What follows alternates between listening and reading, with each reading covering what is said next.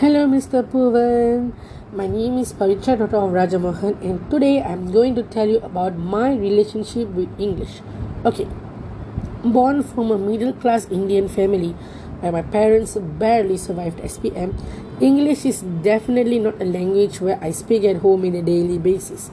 Plus, being the only child made it much harder. In my primary school, I was considered as an above average student where I am not too smart and not too dumb.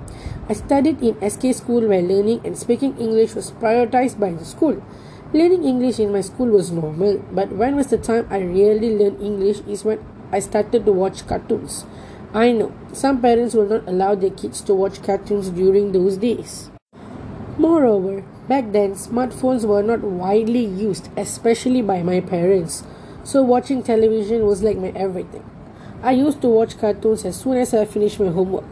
The examples of cartoon I watched were SpongeBob, Fairly Odd Parents, Danny Phantom, Dexter's Laboratory, and many more. I would say I learned most of my vocabs from these cartoons. I know not many could believe this, but my father was overjoyed and he let me watch my cartoons even though my mother was nagging about it all the time. Yes, my typical Indian mother always thinks that watching TV could corrupt me in some ways, which happens till today. Some people don't believe me when I say this, but I know the meaning of pacifier when I was 8, which is considered a bombastic word back then. The reason I could remember this word is because it appeared in one of my favorite episodes in SpongeBob cartoon. My English teacher was surprised that I know this word and praised me in front of the whole class. I was so overwhelmed that day and started to learn more vocabs from cartoons. Well, I'm 21 now and I still watch cartoons till day. That was my childhood and I still it reminds me of my late father who passed away when I was 8. After that it was only me and my mother.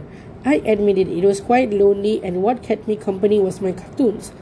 I could say English is quite close to me as my ambition was to become an English teacher since I was 5 years old but unfortunately I'm pursuing my degree into becoming an accounts teacher now.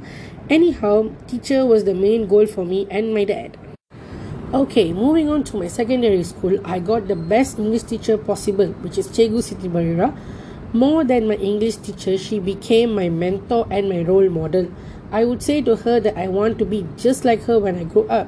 She helped me a lot in pursuing my degree. In simple words, I'm here today because of her. She helped me big time as I will always go see her for any guidance and many more. Even I entered Form 6 because of her as she advised me to go even though I was not interested in it but she persuaded me saying that it Form 6 is the one of the easiest way to become a teacher. Even I applied IPSI after consulting with her. Because of her, I started to learn English and speak English more fluently. I used to participate in Scrabble competition because of her, and I managed to win second place for my school. And that Scrabble competition training helped me so much in my vocab. I also used to write essays in school like a novel story as I read Malay novels a lot. I can manage to write four pages of essay and my English teacher would love to read my story to the whole class and one time I managed to make her cry with my story. She was so supporting and was a big backbone for me back then as my mom would be hustling 90% of the time and we barely spoke to each other. This is the relationship I have with English. I love to speak English, but I don't speak in a daily basis as I have many Indian friends and yes, we talk in Tamil most of the time. So that's my story of how I learned English. Thank you, Mr. Puvan, for listening to me for almost five minutes, I guess. Bye and have a nice day.